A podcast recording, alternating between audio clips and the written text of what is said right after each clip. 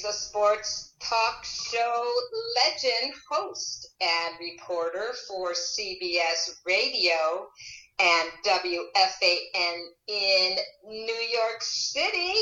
She's an author, TV producer, philanthropist, and someone I'm privileged to call a friend, Ann Liguori. Hello, Ann. Hey, Holly, how are you? Great to talk to you.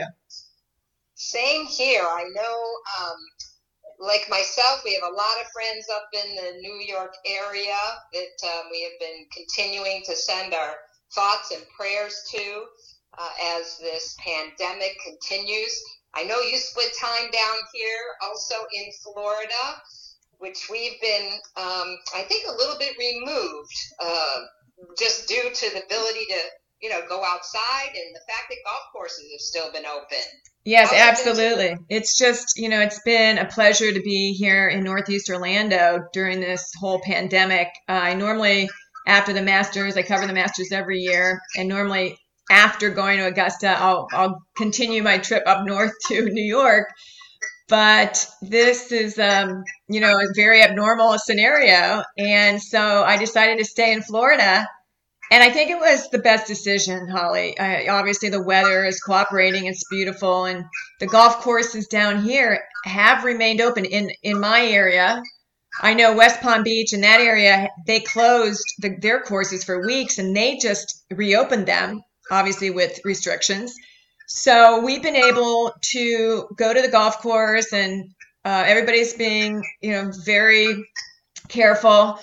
And but we've been able to play the whole time. So obviously, I'm very busy, and I don't get out as much as I'd like. But at least, you know, you have that option to go out and play, and they're doing takeout service food wise. So at least, you know, from a financial standpoint, the golf clubs in this area can still make some money. I know they had to lay off a number of employees, and we have an employee fund that we're contributing to to help them out. But um, you know, in New York, the first the clubs were open, and then the governor closed all the golf clubs and the marinas. And just recently, he reopened them, but uh, the golf, uh, the pro shops are closed. So people are making their tee time online and they're paying online and then they're also carrying their clubs at most of the public facilities. So um, my significant other Scott just played. He's in New York right now and he just played yesterday. It was gorgeous day in New York. And it was, you know, just a relief for him to get out and walk, take in some fresh air and and just get out and play. So I just think it's healthy and I think it's important for golf clubs to remain open for you know even if they look. I'd love the pro shops to to, to open and the restaurants to open as soon as possible. We, you know the golf business needs that. The entire economy needs to open up soon. But um, New Jersey apparently does not have their golf courses open, and I just heard on Fox News earlier in the day that uh, you know one of their uh, somebody from New Jersey who runs um, the New Jersey Golf Association was pleading to the governor to open up golf courses in New Jersey because it's just such a healthy outlet for people. And, you know, obviously, hopefully, we're smart enough to adhere to the restrictions. So, for people up in the north, northeast, you know, I hope that these golf courses can open up and they have that outlet for sanity, if anything, right, Holly? Well, as somebody who went through many a winter in upstate New York, there is very much something that's called cabin fever as spring is approaching. And, you know, you'll go out and play golf when it's 40 degrees just because you want to swing a club. And, you know, no doubt many up in the New England area who have been much more sheltered in are getting this what they're calling quarantine fatigue. So um, I'm with you. Let's uh, let's get those courses open. And the exciting news for those of us that are sports deprived, golf deprived, bringing back the PGA Tour starting in June on TV. Even though there'll be no fans out at uh, Colonial in Texas. That's right. That is scheduled to be the first tournament back in mid June. And um, the first four on the schedule, the PGA Tour has said that there will be no spectators. And, you know, I can, I can, um, live with that. I mean, I think the world is starved to see sports, live sports on television, so it will be televised. And I think these guys, you know, they can play without fans uh, for you know for the first couple uh, tournaments. Um, it includes the Travelers Championship, which is always at the end of June. And you know the Travelers Championship, which is in uh, Hartford, outside of Hartford, Connecticut, has won many awards as a fan favorite PGA Tour event. And they have so many uh, programs for that, you know, interactive um, programs for veterans, for children, for women. You know, they just really think of everything. And it's such a joy to go up and cover that tournament because there's so much going on all week long. It's like one big party. They have concerts, and you know, a lot of PGA Tour events are like this, and LPGA Tour events. So to imagine that event without spectators is going to be very difficult. But, you know, we're in unusual times. So I'm happy to hear that, you know, the PGA Tour is um, going to resume. Now, I just got a note from the LPGA Tour that they're waiting until July. They were supposed to resume in June as well, but they're waiting another month. So it will be interesting to see um, how that all pans out. Well, the other good news inside New York State starting to open up is that, as we know, the 120th U.S. Open at Wingfoot is now rescheduled for September 17th through the 20th. As we know, usually uh, the Open is one of our favorite events because it comes in June and it usually ends over Father's Day.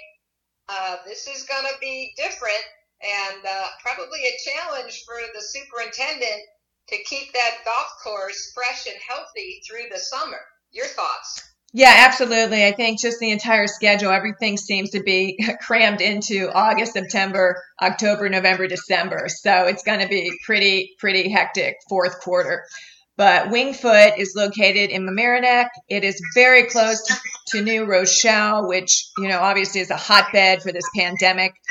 So they have to be extra careful. They have to take a lot of precautions. And as far as having it in September, you know, I, I do think the members will understand. They they'll probably have to close the course maybe five, six weeks prior to hosting the US Open Championship in mid September the members probably won't like that too much, but they'll understand there's another 18 hole course. You know, they obviously have the East and the West course there, just Tillinghast uh, classic design. And, uh, you know, hopefully it will. No, I can.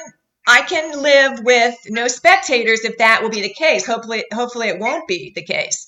But about a week after the U.S. Open at Wingfoot is the Ryder Cup at the end of September at Whistling Straits in Wisconsin. And recently on my Talking Golf show on WFAN, Seth Waugh, the CEO of the PGA of America, told me that he could possibly envision a Ryder Cup without spectators. And that made a lot of news because most people can't envision, you know, this incredible international event, Team USA versus Team Europe, without fans. Remember the war by the shore? That's right. That's right. So he told me on the show that the PGA of America and their partners, the European Tour, et cetera, et cetera, are trying to create some kind of virtual experience. They're trying to come up with ideas to include the fan from a virtual standpoint, which tells me that they are seriously considering options not to have spectators on the premises at Whistling Straits. So that was a big uh, reveal coming from Seth Waugh, and it just shows you how they're just doing everything they can right now to prepare for all kinds of scenarios. that's a hard one to imagine. And no fans at the Ryder Cup. That's what makes that event so special. We don't have these, uh, you know, rowdy, um, you know, chanting, loud grandstands packed with, you know, Team Europe, Team USA, all the fanfare and the and the outfits that you know the fans get into. This is such a unique event in golf. I, I just can't see it.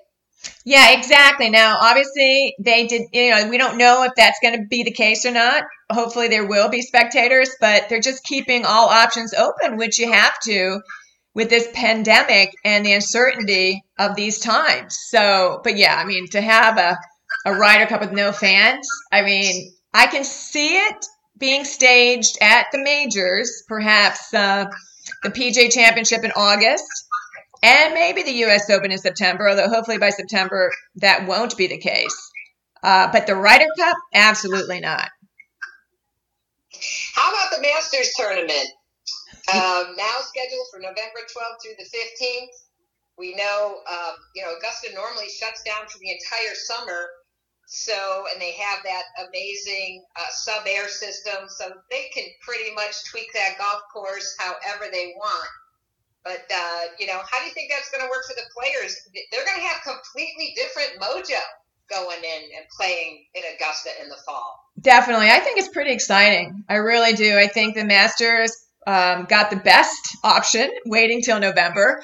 Uh, I've talked to a lot of people who have played Augusta National in the fall. I've I've played Augusta National three times. I can boast, and but it's always been the Monday after the Masters. Uh, but in the, I'm looking forward to just going and covering my 22nd Masters in November because I understand that it's just absolutely gorgeous there in November. But the temperature will be cooler about 10 degrees on average cooler.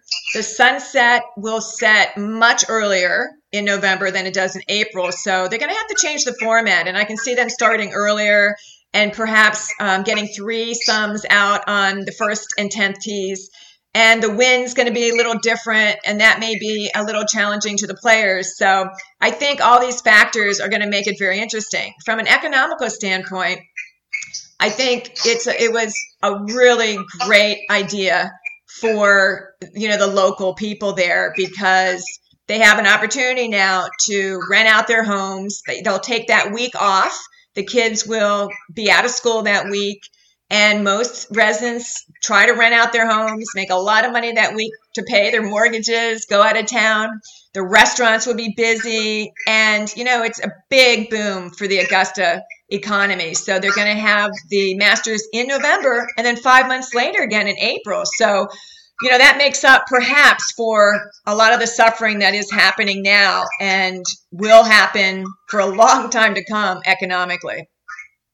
So I believe you have some um, breaking news. Um, regarding a project you're working on. Yes? Well, I appreciate you asking about it. Yes, you know, a lot of people know um, and used to watch my sports interview cable show that aired on sports cable networks throughout the country for 17 years, starting way back when, uh, 1989, when I was 12 years old.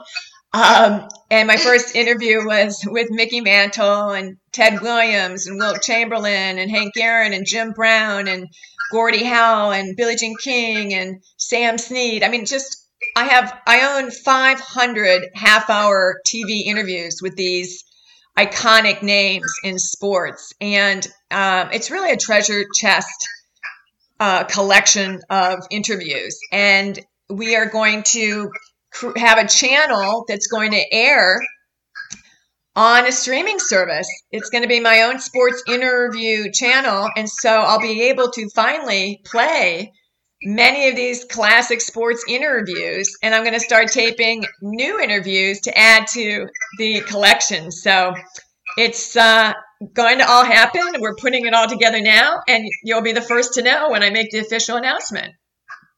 Well, you um, have the distinction, many distinctions, but your sports interview was the longest running cable sports show owned, hosted, and produced by a woman. And I have to say as well, you were the first woman to host a call-in sports show on WFAN in New York.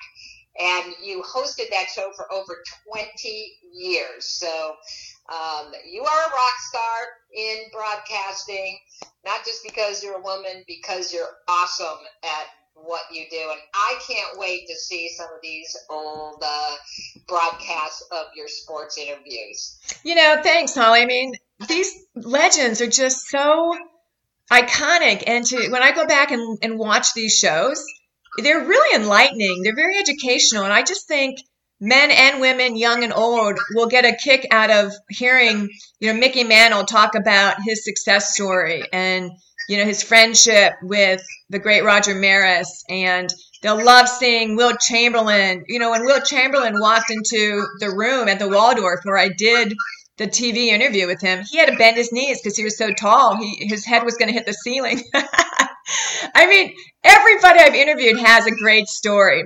So, you know, I'm working on a book actually to go along with, you know, this new channel that's going to be airing all these sports interview shows and um, there's just so much going on which is great we can like you we always stay busy so um, i'm excited for what's going on um, you know there's a lot of time we have now to work on these kind of things. So um, let get it done girl get it done uh, absolutely and speaking of get it done we need to we need to tee it up i know, uh, I know my swing is getting a little rusty but you know Rory McIlroy hasn't picked up a club in seven weeks either, so I'm hoping uh, I'll be able to get back on the horse. You know, that's funny. I talked to Gary Player. He was my guest on my Talking Golf show. It airs every Sunday morning on WFAN in New York, and you can hear it uh, on uh, WFAN.com. And I have the podcast that is on my social media, so you can hear all the shows. But Gary Player was saying it the, it's the same thing, Holly. He, would, he told me,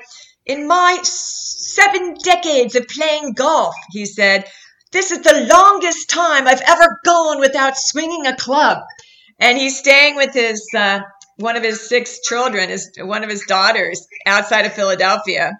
And he said, "Thank goodness, my our neighbor has a, a simulator, so he can go over there and hit balls." But it was fun to hear what you know. It's fun to hear what these these pros are doing uh, to pass the time.